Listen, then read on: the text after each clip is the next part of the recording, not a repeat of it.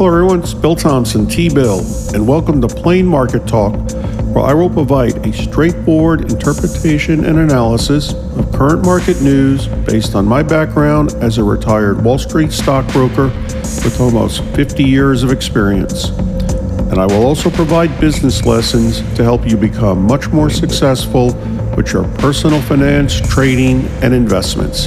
So let's get started.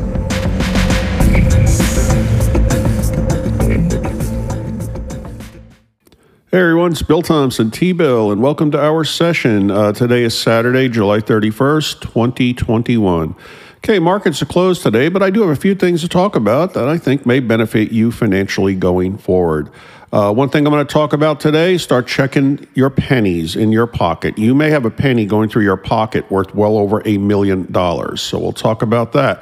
Uh, I want to talk also about the about to pass, it looks like, $1.1 trillion infrastructure package about to be passed by Congress. Uh, basically, what would be some long term economic and financial implications of that, but specifically, which specific stocks may benefit from that. So, we're going to talk about that. Uh, also, want to talk about a new technology that has come along. Um, that my experience is, you know, whether it happens immediately or intermediately in the future, it's the kind of thing that investors will jump all over. So you may see some uh, profit opportunities there. And I also want to talk about an alleged, don't use alleged because they haven't been convicted yet, uh, scheme where apparently an 86 year old mother and 54 year old son allegedly bilked investors out of $12 million by claiming they had a couple of stock picking supercomputers they had developed. Uh, but I want to talk about, you know, what, what do you do if uh, something just sounds too good to be true? Okay, we'll talk about that in a minute. All right. So going forward here, what do we got? Uh, all right. So Congress is about to pass, or may have passed by the time you hear this, a 1.1 spending uh, trillion dollar spending infrastructure package. Okay, uh, that the idea behind that is to rebuild our roads, bridges, railroad tracks, and so forth.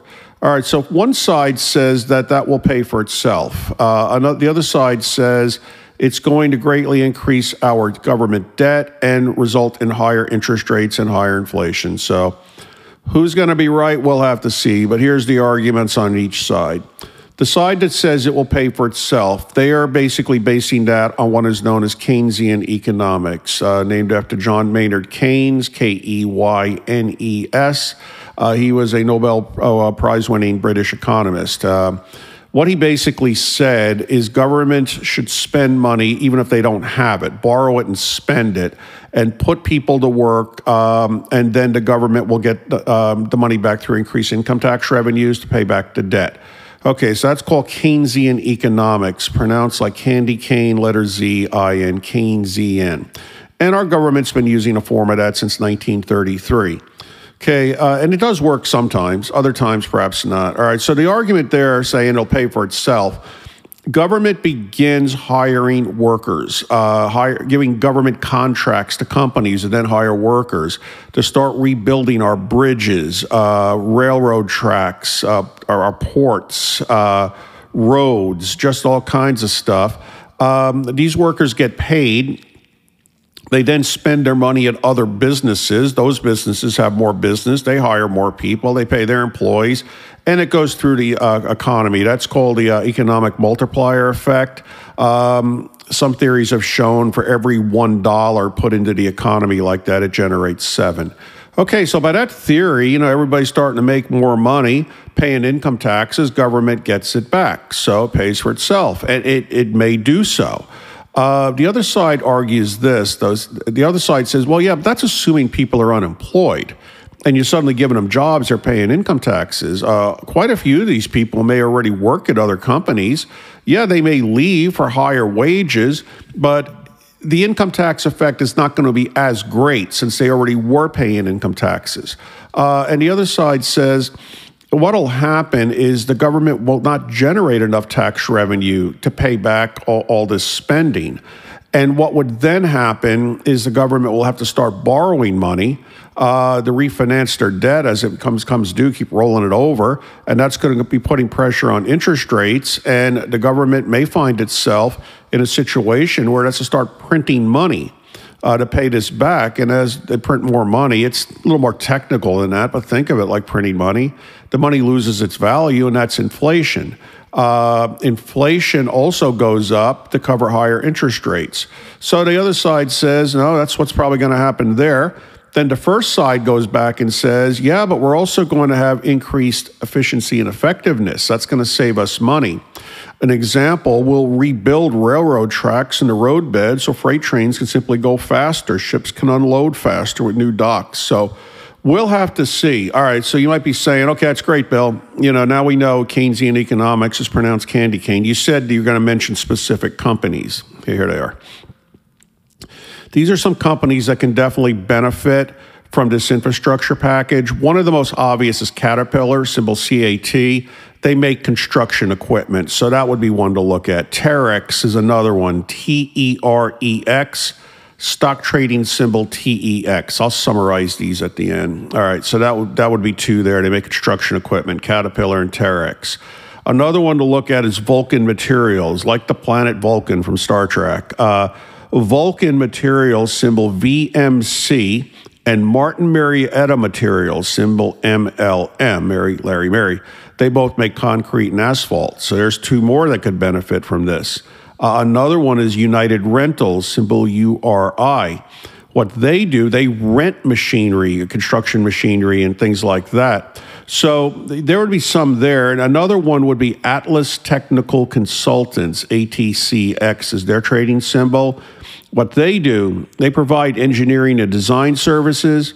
They inspect and certify buildings and public works and other they do other construction related services. So they may benefit also.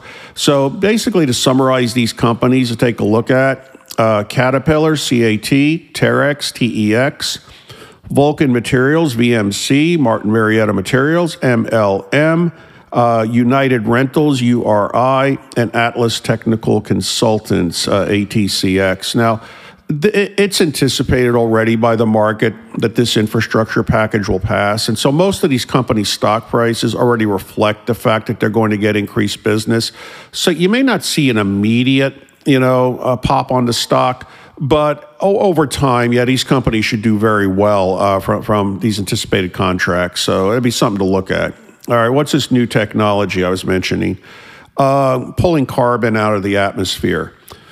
Okay, so as many of you know, we've had we have increased levels of carbon in our atmosphere, and, and you know, basically, you, we inhale oxygen. It's nitrogen, oxygen, exhale carbon, carbon dioxide. All right, um, but it comes from many other sources. Carbon.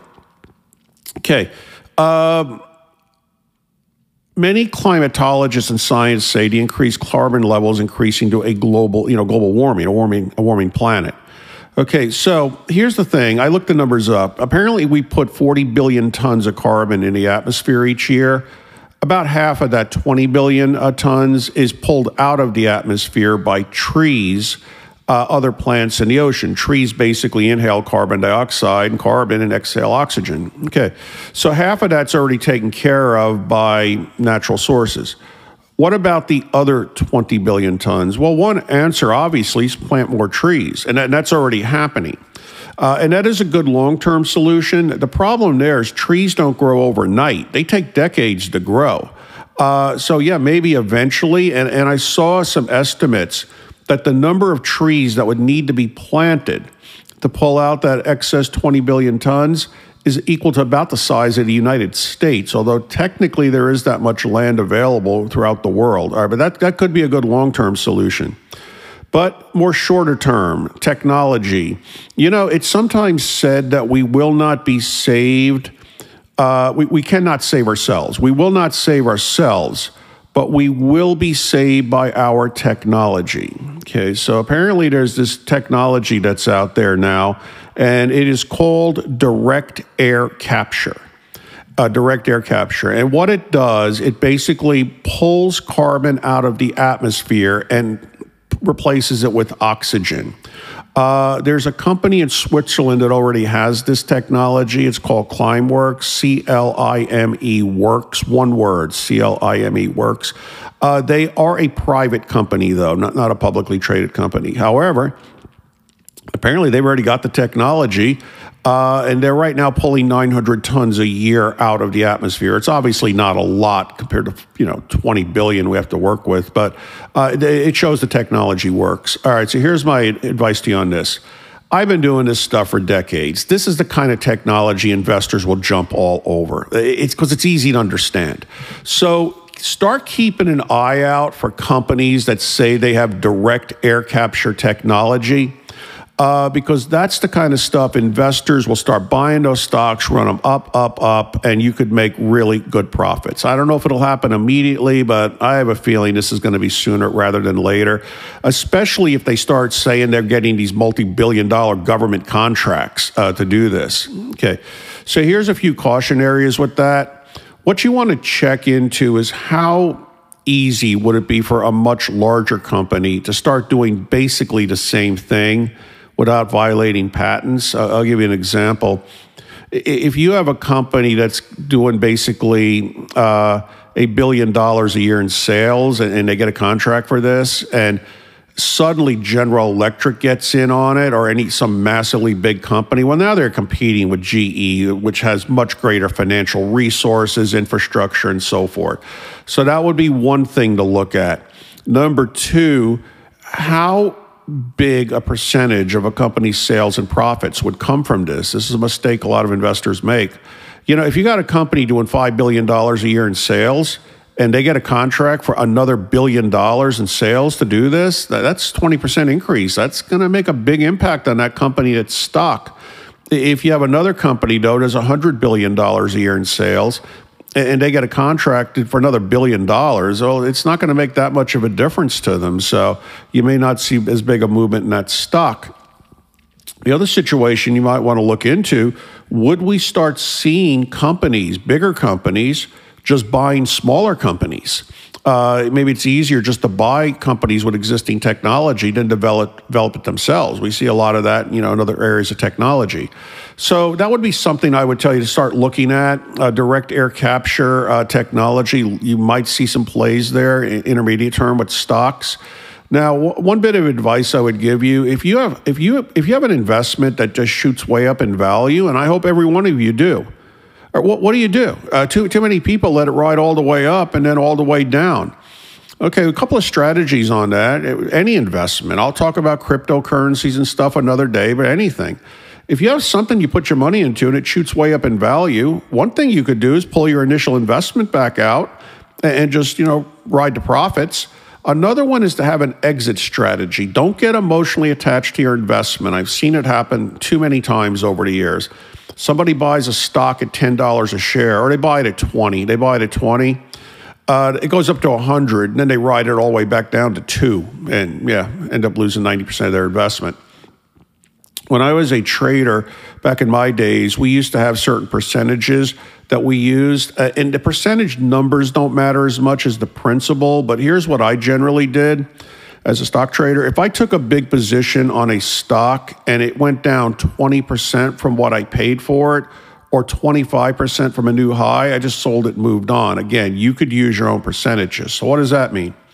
If I bought a stock at $50 a share and it dropped 20% to $40, I sold it and moved on to something else. I'll make it back somewhere else. Um, so, what if the stock, I bought it at 50 and it went up to $200 a share? Am I going to let it ride it back down to 40? No, 25% from a new high. 25, 20% of purchase price down from purchase or 25% from a new high, whatever it hit first. So in that case, if a stock went up to $200 a share and it went down 25% to 150, I would sell it and move on. So basically, bottom line, I bought a stock at 50, sold it at 150. See, you can use your own percentages, but you know, have some kind of sell strategy. A, lot of people out there always talk about the buy strategies. What about the sell strategies? Okay, so that's a few comments there. All right, this um, mother and son situation. Um, I saw the other day an article. Basically, where is it here? I got it right here somewhere. And then we'll talk about that penny. Uh, we'll talk about that penny. It's like, yeah, what's going on there? All right. So, what we have here says here the SEC, Securities and Exchange Commission. It's also the Southeastern Conference. I know that, the more fun one. But in this case, Securities and Exchange Commission. SEC accuses mother son team of hyping phony stock picking supercomputers named Orwell and Tesla in alleged investment scam. All right, it's all alleged, right? Until you're convicted or plead guilty. Uh, apparently, you've got this um, mother named Joy Kovar, K O V A R, 86 years old and her son Brent Kovar, 54, both of Las Vegas, accused of touting the technological capabilities of their company, Profit Connect Wealth Services, to lure hundreds of investors to top, tap into their retirement funds, pull equity out of their homes to the tune of $12 million. Uh, they were promising guaranteed annual returns of up to 30% a year plus monthly compounded interest. Okay. Um, apparently, somehow, an 86 year old mother and her 54 year old son have somehow out of nowhere developed two supercomputers that, that are stock pickers. Uh, it also says the son. Uh, back in 2010 was permanently barred by the SEC from serving as an officer in a company or selling securities for his role in a pump and dump scheme in Florida involving a phony anti terrorism business. That his mother was also, played a role but wasn't charged. All right here's the way these you know suppose suppose the scams work. Um, whether this is a scam, you know, we'll, we'll, say supposedly, but here's how scams work out there in the investment world. They come and go. I'll spend another session telling you about some of the more common ones. They're pretty sophisticated. All right. They, they come along and tell you they got this new technology, uh, proprietary technology. In this case, this is this is known as analytics, um, using software and computers to predict stock prices. All right, they tell you they got this proprietary technology, um, but it is very quiet and proprietary. They're just looking to bring on a very select few investors, try to make you feel special. Uh, they usually say they have a partner out there, uh, some mystery partner. And the thing is that they are authorized to offer this uh, special technology to you to make very high profits. Uh, but they do ask that you do keep it quiet. Uh, and they specifically say, uh, please don't run this by your accountant, stockbroker, or lawyer. The reason our partner knows that they're afraid this technology could quickly become copied or stolen. And unfortunately, the partner is saying if anybody were to reveal that to their financial people, they, they would have to withdraw the offer and go off to another special investor. So they, they tell you keep it quiet. All right, here's my advice there.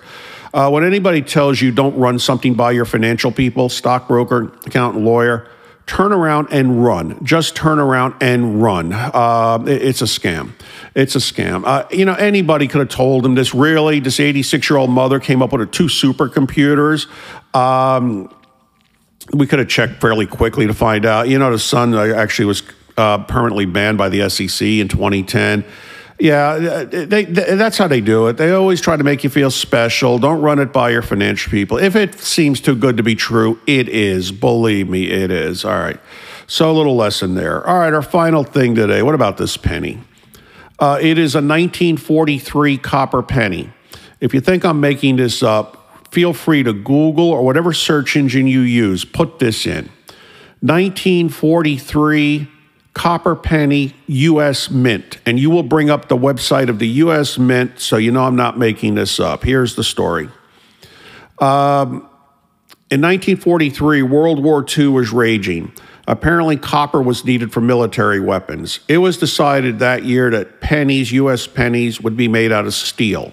And so that year they are silver those silver steel pennies are not particularly rare. You can go on eBay, type in uh, 1943 steel penny. There's plenty of them for sale. I actually have a few myself. Uh, but apparently, what happened, some blanks were left in the machine on the first day of the year, the hopper machine. Uh, and so accidentally, some copper pennies got out. Now, 40 are known to exist. However, Years ago, I met this old guy who used to work for the US Mint during that time period. He was very familiar with these machines. He said, No, Bill, we had 80 blanks in those machines, not 40. He thinks there's another 40 of these things out there. All right, start checking your pennies. 1943 copper penny. Now, you don't have to check all your pennies, just the wheat backs, like wheat, W H E A T, back. Just Google wheat back penny and you'll see what they look like. Okay, here's what happened. Uh, in 2000, excuse me, uh, back in um, 2019, one of these went up for auction and it was in really bad shape and it got $204,000 from the auction. In 2010, another one of these pennies in much better shape went for auction and it got $1.7 million. Um, the Mint site will tell you that the most one of these have ever been auctioned for is, I think, $82,500 in 1996. That Mint site hasn't been updated since like 1999. And, you know, these things, if you have one of these and it's in decent shape, my guess, some auction house will put it up for auction, and I know there's a huge demand today for non, um, you know, paper assets uh, artwork, other things, you, you will get well over you would get well over a million dollars for one of these. My guess is you might get two to two and a half million. Uh, so start looking for that 1943 copper penny. You know, it'd be absolutely fantastic if you come across one of these. Uh, but like I said, you don't have to look at all your pennies. Just look for the ones that say wheatback. Okay, so that's what I wanted to cover today. Hope this stuff has been a help to you. It is Bill Thompson, T Bill, and I'll see everybody on the next session. Take care. See you, everybody.